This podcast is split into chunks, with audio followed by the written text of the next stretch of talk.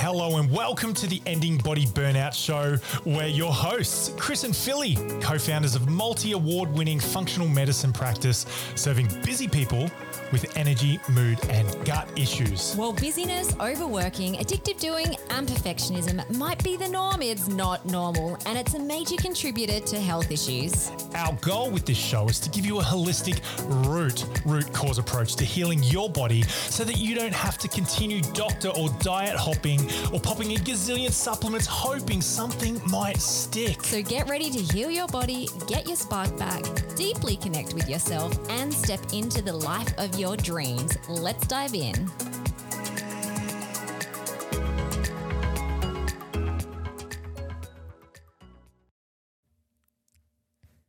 Hello, it is Filly here on the Ending Body Burnout Show. I am so excited to bring you today's episode with Dr. Nirala Jacobi. Now, this woman is amazing. She is a wealth of knowledge of all things SIBO or small intestinal bacterial overgrowth. Um, quite a few years ago, when I started practicing in functional medicine, I felt like there was a missing link in what I was doing in terms of gut health, doing a lot of comprehensive stool tests and looking at the large intestines and pathogens and leaky gut. But I found that there was some some clients who had really tricky health issues that weren't getting better with my usual methods.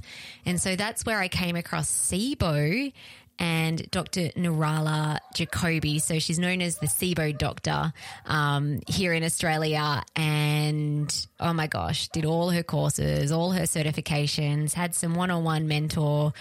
Um, sessions with her, and she has been a huge part in our practice and especially how we treat certain health conditions, including SIBO. So, just as a um, a recap or a, bio about Dr. Nirala Jacobi. So she's a naturopathic doctor, an internationally recognized expert on small intestinal bacterial overgrowth or SIBO. She is the creator of the SIBO biphasic diet, a resource that has helped tens of thousands of SIBO sufferers around, around the world. And if you've worked with us, you have seen that this is a protocol that we use um, when treating SIBO. Dr. Jacobi is the host of the SIBO Doctor podcast and the founder of the SIBO Doctor, an online educational platform that includes a practitioner certification program.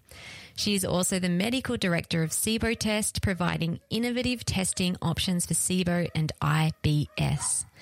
Dr. Jacobi is known for her systemic and effective approach to diagnosing and treating SIBO and other functional digestive disorders, having received her naturopathic doctorate in 1998 from the esteemed Star, I think I've pronounced that right, University in Seattle, Washington. She brings more than two decades of clinical experience and expertise to her patient clinic, the Biome Clinic.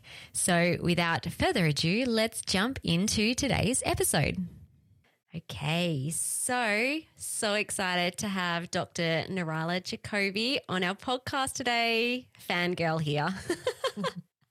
As I said in the intro, she has been a pivotal mentor in our own practice, especially in regards to gut health and treating SIBO. So, let's dive in. How did you become a leading expert in gastrointestinal health?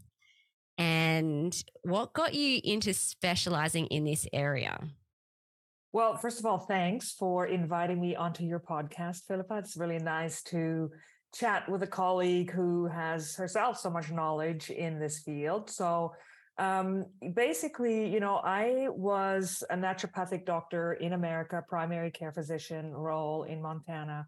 Um, and basically, I treated a lot of digestive disorders because people have you know, crappy diets, they have a lot of antibiotic use. And so we're very familiar with this type of presentation where somebody just has digestive issues. And so I always loved that that side of naturopathic medicine because we believe the the gut is the root of the tree, right? Mm-hmm. Without a healthy digestive system, we really can't be healthy. And so we see a lot of systemic illness actually arise out of digestive conditions.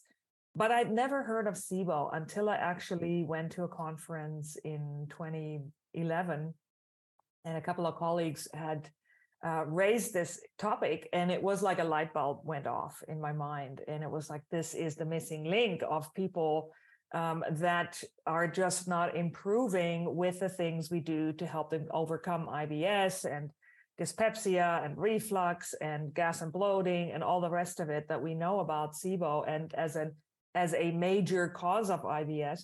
And it, they weren't improving with these uh, very well thought out protocols. So I just dove into the research and um, and also started testing my patients. And I wasn't satisfied with how the testing was done, so I started my own testing company here and um, that's been going for about 10 years now and basically i found that it's just one of those really um, it can be very complex but it can be very simple but it can also be very complex and mm. you and i have had conversations about how complex it can be and how many uh, faces it can it can have so uh, but yeah, so it's it's been about ten years, and uh, I feel like I have a really good grasp of what SIBO is now. Mm-hmm. Yes, I had some sessions with you where I'm like, oh my gosh, tricky client. I've done all the things. What now? And the things that you would just reel off that I hadn't even thought about. I'm like, this lady knows her stuff. well, you know, school of hard knocks. Like I've been mm. in practice for 25 years, and yeah. you just have to think laterally. And and as you know, there's so many different different aspects to what we do. And the more we um, learn about different stuff, like the genomic stuff, for example, that was a whole piece that mm. I had to learn myself to really understand what kind of genomic um, contributions could could mean that somebody has a hard time overcoming SIBO, for example. So that yes. was also as learning along the way, you know, um, yeah. a lot of it. Yeah, yeah. So our podcast is dedicated to helping busy people who often have the patterns of overdoing, high achieving, perfectionism, people pleasing, mm-hmm. and their body burnout. Do you see a link between this type of people or like the behavioral patterns that they have and gut disorders? Well, absolutely. Yeah, that goes without saying. Mm-hmm. Uh, with SIBO specifically, I have to say it's usually the people that um, have a hard time overcoming SIBO. It's not so much the underlying cause of SIBO that somebody has a lot of stress and that causes SIBO. It's not usually um, it can be a, a, definitely a participating issue that entrenches somebody in in chronic SIBO. Um, but mm-hmm. SIBO has very specific underlying causes, and sometimes yes, if somebody has really sort of massive, massive, massive stress for many years, that can affect it to a level um, where it, it's possible that it can affect the upper gut motility. But um, just standard stress that we see day to day will definitely affect digestive disorders, but not necessarily cause SIBO. I hope I was clear. Yeah, it's kind of like it can affect the things that then can lead to SIBO. So, especially with the yeah. digestive organs not being able to produce stomach acid and yeah, the gallbladder exactly. producing yes. bile, and it can kind of shut yes. down those things. Yes. Um, yes. What about with motility? So, for people who don't know what that is, can you explain what that is? And then, do you see, like, is there a bit of a nervous system or stress link with motility? Sure. I so I'm I'm I'm kind of unsure if your if your audience actually knows what SIBO is. I'm sure you've had other podcasts about it. Should be Yes, I have talked about it, but okay. how about just in case someone okay. this is the first just, time they've ever the listened? First time, uh, and actually, um, someone just sent me a photo of uh, it was, I think it was Who Wants to Be a Millionaire. It was actually a question I saw that. on Australia Who Wants to Be a Millionaire uh, you know, what is SIBO? So it was yeah. pretty funny. It's it, it's coming into the into the vernacular. Yeah. But basically, SIBO is a is a condition where bacteria that are normally in very small amounts in this in the intestinal tract uh, or in the small intestine are overgrown, and that's a, a problem because this is where we um, absorb our nutrients, where we digest our food and absorb our nutrients. And this area is so vital for our well being that there are lots of different checks and balances in place from the body to ensure bacteria don't overgrow. So, you mentioned stomach acid. We make healthy amounts of stomach acid to digest um, our or to start the process of unraveling proteins and breaking them down into peptides and pancreatic enzymes um, further this process and then we also have bile that's secreted from the uh, uh, gallbladder to help emulsify fats and all of this is also these digestive juices are very um, bacteriostatic so they they prevent bacterial overgrowth um, but then we also have a, a very strong motility wave in the small intestine that's sort of imperceptible to us for the most part. Sometimes when your stomach is really growling because you're hungry, um, that's actually the uh, migrating motor complex, which is part of the enteric nervous system.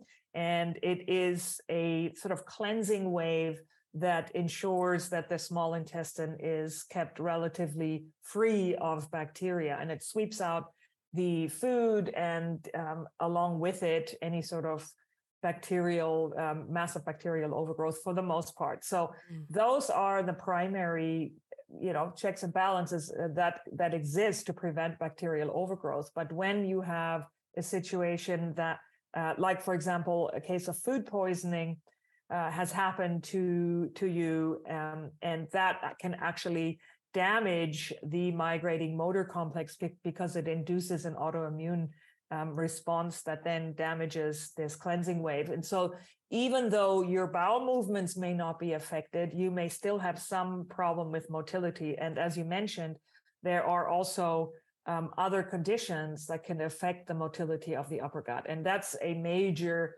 sort of category of what causes SIBO. Mm. Well, while we're on that topic, what are some other ways that motility can become damaged?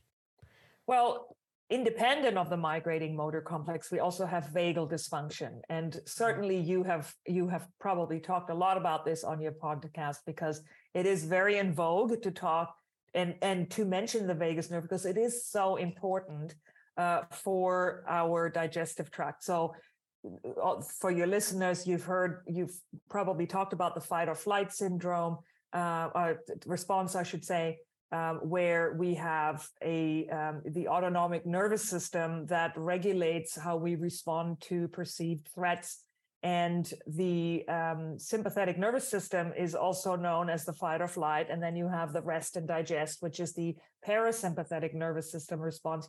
And the parasympathetic nervous system is very much related to uh, the, the digestive processes, as the name implies. And an integral part of that is the vagus nerve, which innervates many organs along the uh, along the ways. So mm. it's you know when you have massive stress, that can definitely affect the autonomic nervous system um, and the vagus nerve itself, which which is considered the main uh, highway between the gut and the brain, also known as the gut brain axis. So mm. there's a lot there that's not necessarily just related to motility, but um, other other factors as well.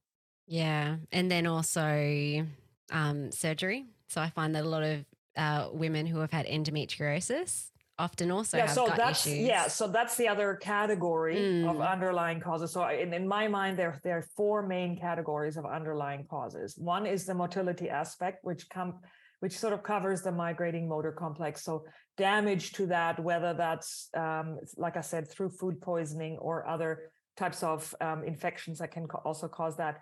And then um, you have the gut brain problem or the vagal issues and the high stress and um, mold issues, right? So, mold toxins can actually affect motility because uh, mycotoxins exert a certain toxicity to what we call the myenteric plexus, which is part of the enteric nervous system.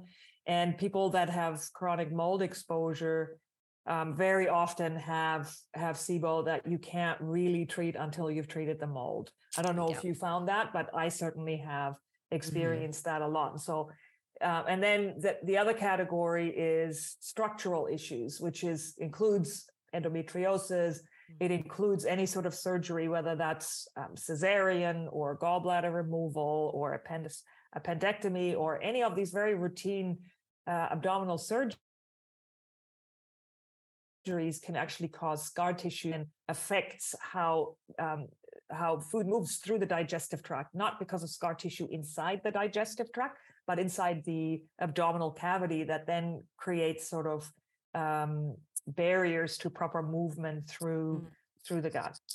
And yeah. then the fourth category is more medications that also affect mostly motility um, in the gut. So all in each category has several different conditions, as you know, um, that that has to be sort of ruled out. Another big one with motility, for example, is hypothyroid, right? Mm. Hypothyroidism. Mm. Yeah, yeah, and hypermobility too. Yes, EDS. Is, um, yeah.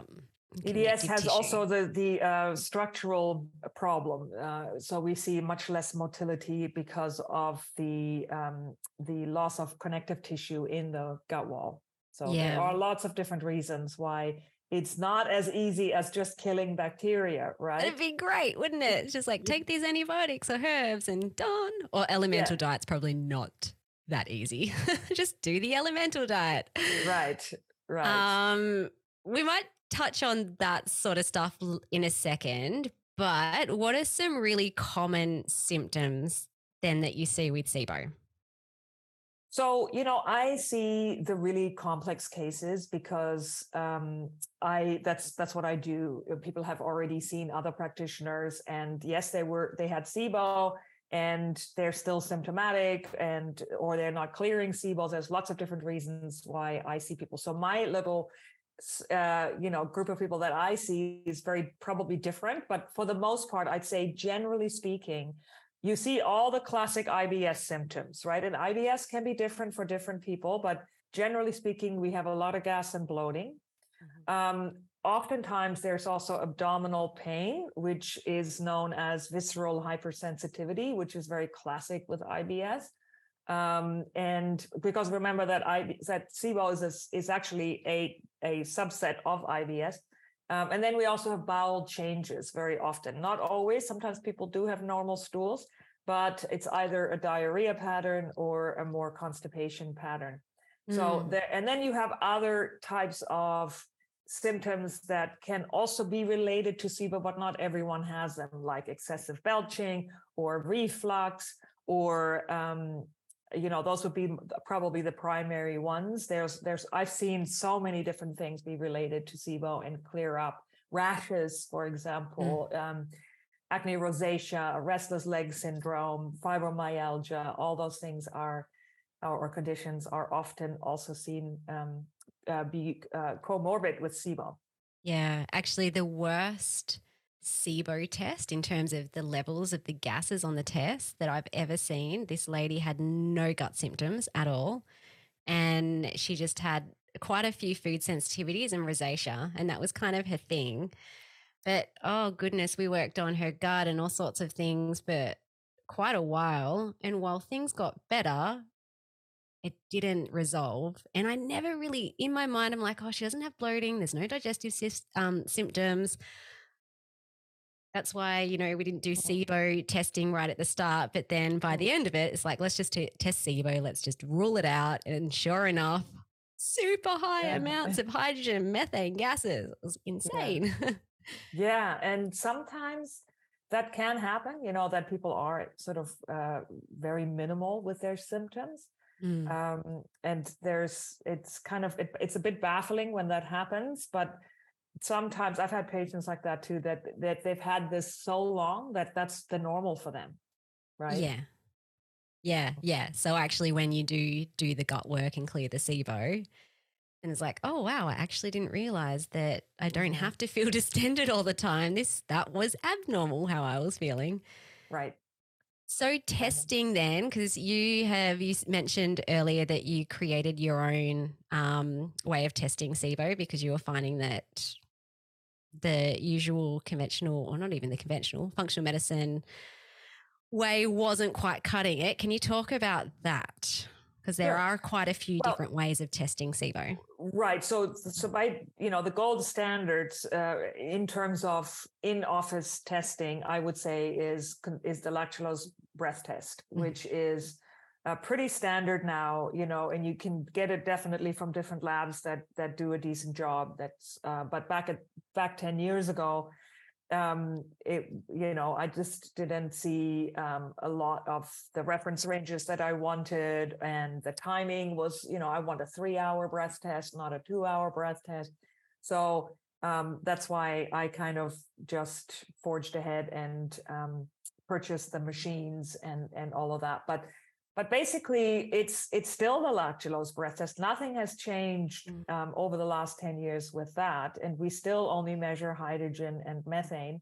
There is a third gas that is produced by the bacteria if um, Fusarium or desulfovibrio is present in the small intestine, and that's called hydrogen sulfide. And we're not able to test that. There's actually just one lab in America that offers that, which is, you know, it's kind of um, you ha- I always want to have have way more labs that offer that before my mm. confidence level goes up in a particular you know test. So so but anyway, so that's that's still there, but you can have lactulose breath test, glucose breath testing, and um, fructose. Um, these are all different substrates that are slightly different fermented. So sometimes when you have a negative lactulose breath test, it's often helpful to follow up with a different substrate sugar to mm. see if you have bacteria that maybe don't ferment lactulose. But for the most part, it's it's most people do ferment lactulose, I'd say. Mm. And then you know there are companies that tout blood testing and um, stool testing. There is no stool test for SIBO, and that's because um, we have no way of accessing the small um, the small intestinal bacteria through a stool test. The stool just is representative of what's happening in the large intestine. And I know that there are a lot of people that extrapolate from that because we know that the bacteria that produce hydrogen mainly are Klebsiella in E. coli, and we see that all the time, right? On a stool mm-hmm. test all the mm-hmm. time. Mm-hmm. That doesn't mean it's in the small intestine. So I think there's a lot of uh, you know people practitioners are taking a lot of liberty when they're when they're diagnosing patients like that because it's a really distinct and discrete condition that um, is very very different from large intestinal dysbiosis because um, mm. it does a lot more damage right in the in a small intestine so that's that and there is a new uh, blood test that uh, is just looking at antibodies to bacterial complexes. And and you know, to be honest, I um, I I'm waiting to hear to uh, to talk to some of the scientists at that lab. Mm. But I really don't know how that can actually diagnose or differentiate between SIBO and leaky gut, right? Yeah, because okay. all you're doing is you're testing for immune responses to bacteria. Well, yep. it could be that was six months ago, or it could be it was a year ago. So and it could be that it was leaky gut unrelated could have been you know because of celiac disease or so mm-hmm. so i'm still really um, i'm a bit cautious with my optimism about that test mm.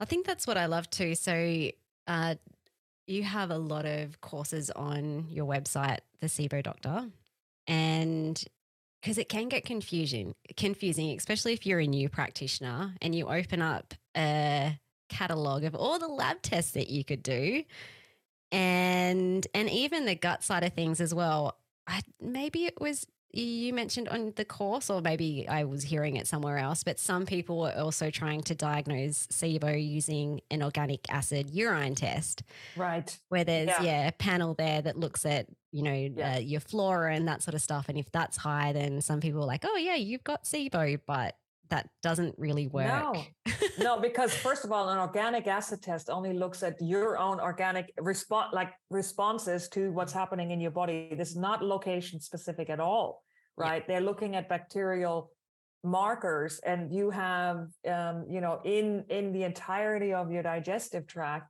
you have trillions of organisms. So it's very difficult to pinpoint location, impossible to pinpoint location with mm. the hippuric acid and all those different markers on the bacterial section of a um, organic acid test.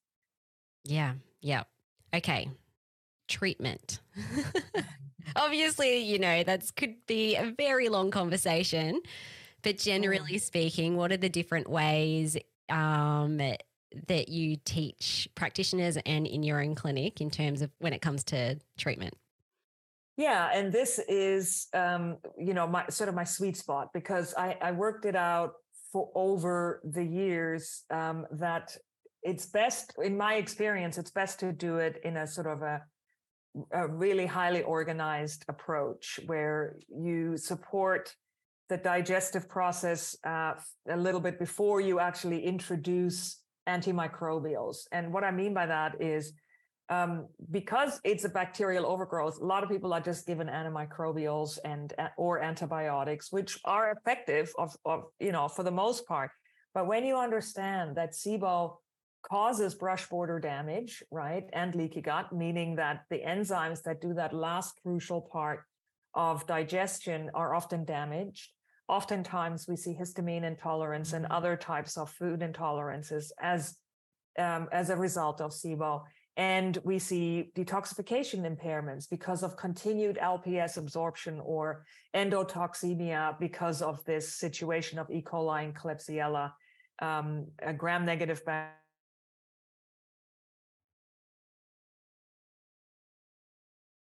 and to dr- just drop an- antibiotics or antimicrobials often works don't get me wrong but my approach has been a lot more um, to support digestion and to remove fermentable a little while and then people are really primed for antimicrobials um, without much of the die-off and sort of inflammatory re- response that can happen when you kill too many bacteria at once so that's why I created the biphasic diet protocol, which basically divides it, the whole treatment into two phases.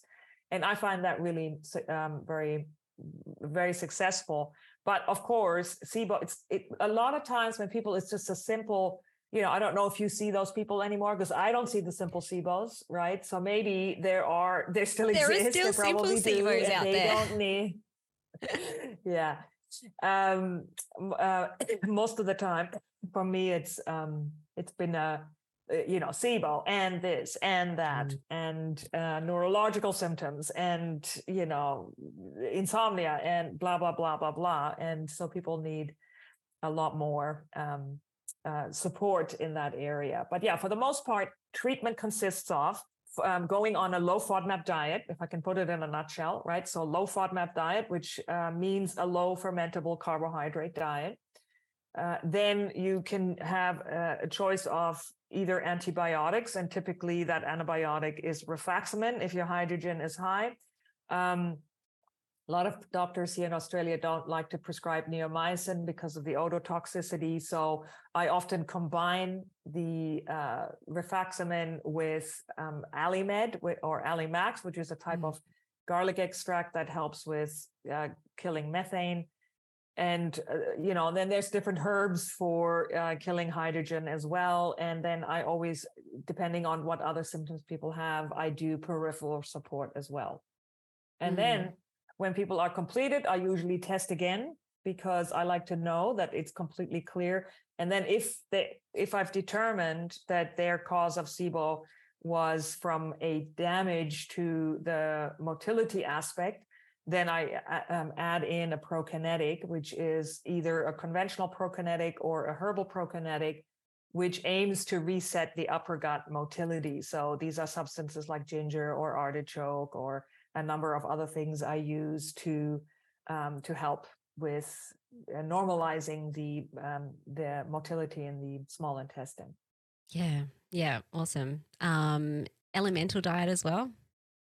Yeah, I do. You know, I'm. It's it's harder to talk people into into the elemental diet. I do that mostly with um, really high gases and people that have mm. failed other treatments. So the elemental diet is not like a whey protein or pea protein kind of uh, formula. It's it's free form amino acids and uh, glucose and um, and basically fat, like some sort of oil, either medium chain triglycerides or something like that. So it's a it's almost like a pre-digested formula that's also really great for um, peripheral support for people that have really inflamed digestive tracts because it gets very easily absorbed. So people with a Crohn's flare or ulcerative colitis flare um, can do well with that as well. Mm, yeah, I um. I I attempted it for myself when I was treating my own gut stuff. I lasted 10 days. That's pretty good. It was, it, good. and I, maybe it was 12, but then I retested and luckily the SIBO was clear. Yeah, that's like great. it was all That's worth great. it. Yeah, So- that's good. Uh, for those who don't know, the elemental diet is a kind of like a medicated, formulated shake, nutritional shake, and you don't eat any food for two weeks, and you're Yeah. just only having those shakes. Um, And sometimes it works. It, it works. And does. for the most part, it does work, which is always Yeah. Baffling to me that it works. But Yeah. um, because the, the the idea is that uh, it's so highly absorbable that nutrients are absorbed before they can reach the bacteria in the small Mm. intestine, and so you're essentially starving them for two three weeks. Yeah, yeah. And sometimes I'm surprised too when I'm presenting the different options of like, oh, you know, these are the ways we can treat SIBO. Sometimes there are people who are like, hell yeah, I'll do the shakes. Then I don't have to worry about cooking all these foods. Like the SIBO diet can be tricky for people as well, especially if they don't love cooking um, or they find it quite overwhelming. So sometimes that option is actually quite helpful for people. Yeah, no, absolutely, completely agree.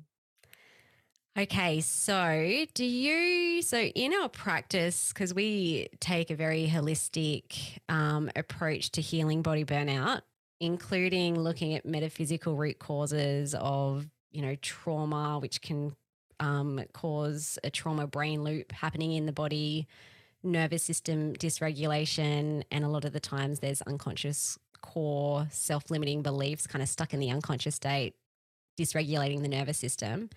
Have you ever seen this, especially like you mentioned, you get a lot of the tricky patients?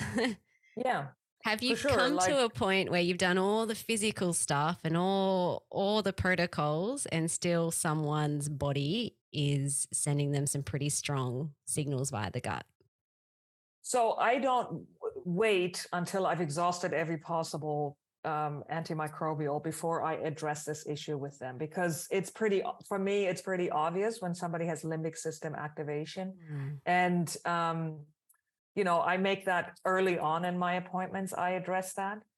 And I, uh, I recommend different types of therapies for people that I think are in this chronic state of activation, which is a really, um, I think it's probably more relevant today than it was even 10 or 15 years ago or 20 years ago 25 when i started Mm. um, it it's people have a certain baseline activation now i find um, that and what i mean by that is external stressors like either finances or climate change or whatever it may be it can trigger people and past tra- uh, old trauma and and ways of being and limbic system activation can happen because of perpetual trauma and this or or perpetual um basically activation. And so it's just that pattern that gets reactivated where people are just very much in a sympathetic state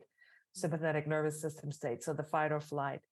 And that can absolutely uh, make it so that it's very difficult to uh, to eradicate SIBO quickly. And so these are the people, like I mentioned before, that um, it's very slow going, and we have to put, uh, put a lot of focus on. Um, I often recommend things like hypnotherapy, the Nerva app, deep breathing, Gupta program, uh, brain uh, retraining, um, or DNRS, so lots of different types of therapy depending on where they're at to really start connecting the the stress to their digestive system and i think that's been really helpful especially when people are really activated and um, have a lot of much more deep-seated conditions like MCAS. MCAS is just Mm. phenomenal with with addressing with um, the Gupta program, for example. Mm.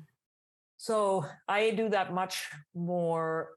I have that conversation much more early on in our appointments now um, than just going through. Like for me, just treating bacteria is not even the fun part. You know, that's that's just okay. Too that's what we have to do. That's just a part of it. But really, you know, a lot of people have have um, this rigidity in the solar plexus when they have mm. this limbic system activation a lot of the time or trauma activation.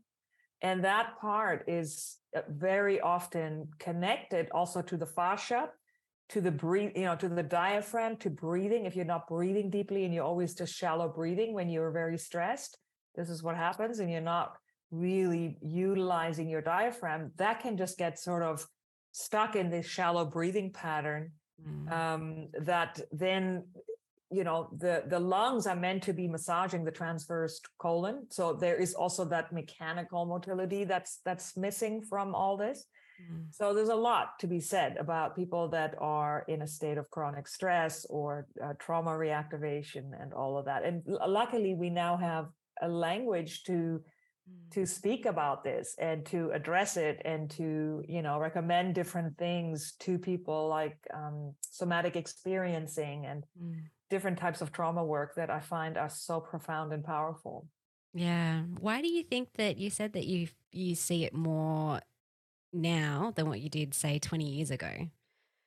Maybe i just uh, i'm older you know I, am more aware of yeah i think mm. so.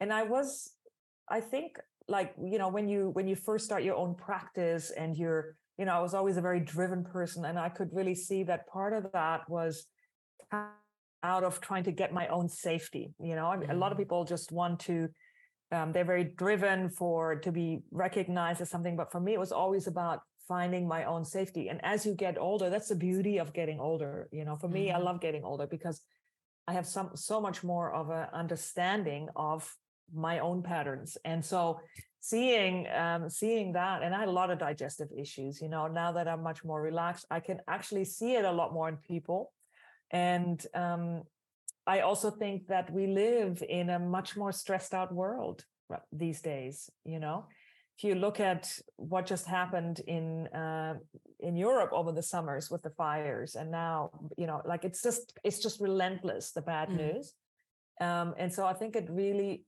has and then covid happened and the lockdowns and and now the you know the economy there's just mm-hmm. always mm. something that seems to be um, really affecting people on a different yeah. level and the gut will always be the getting the short end of the stick so to speak yeah. when when stress is high poor little guts mm.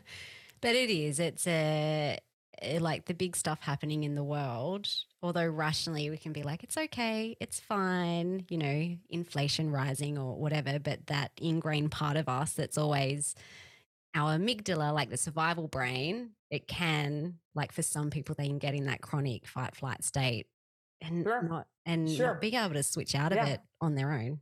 Yeah, and a lot of it Without has to do with safety, right? So the mm. whole limbic system, including the amygdala, it's all about am I safe in this world? Right. And so this is how we also know, for example, that adverse childhood events, mm-hmm. right, have um, have a, a, way of almost um, imprinting onto the microbiome. People ha- with with adverse childhood events are much more likely to experience IBS and so forth. And so people with adverse childhood events then meet the stresses of more modern life and that pattern just keeps continuing mm. um, yeah yeah so i've i've seen that a lot it is nice getting older I'm almost hitting on 40 and I love my late 30s and I think 40s is just going to be even better. oh my God, just wait till you get to be 50. Oh, it's the best. This is like loose and free well, I like that.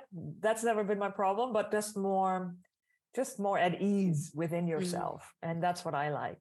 You know, I love it. So cool. Well, thank you so much for coming on our podcast. It's been awesome. I know that our listeners are going to get so much out of what you've just covered today about SIBO and gut health.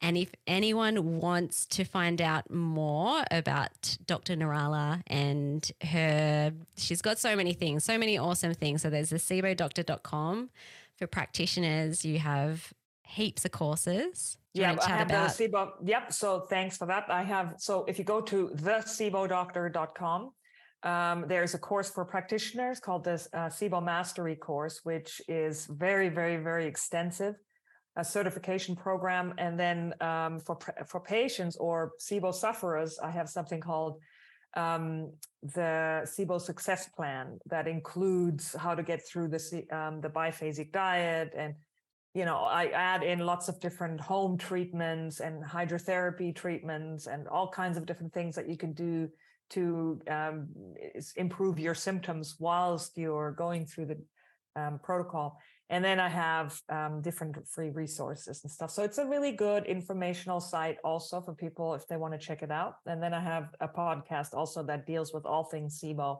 that I've been doing for about um, almost seven years now. Oh, wow, it's been that long. yeah. yeah. Yeah. That's awesome. Podcast is awesome. You have amazing experts from all over the world coming on and talking about different areas of SIBO and how everything is connected. Um, also, great free resources. So, we were talking about the underlying causes of SIBO. So, you have the What Caused My SIBO questionnaire, yeah. which we use in our practice. great. Fantastic. and yeah. so many very helpful diets. So the SIBO biphasic diet, histamine, um, oxalates, yep. salicylates. Yeah, we use all those. and people can grab them off your website. Yeah. Great. Yeah. All right. Yeah, yeah, that's that's a good resource for them. Thank you so much. it's been a pleasure. I'll see you around the tracks somewhere at one of the conferences. Yes. All right.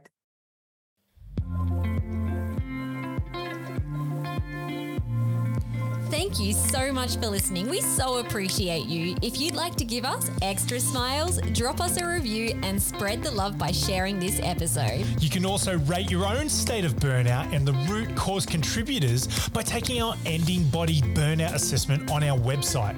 And if you're interested in learning about our group or one on one Ending Body Burnout programs, shoot us a DM via Instagram or Facebook. Have, Have the, the, best, best day, day ever. ever.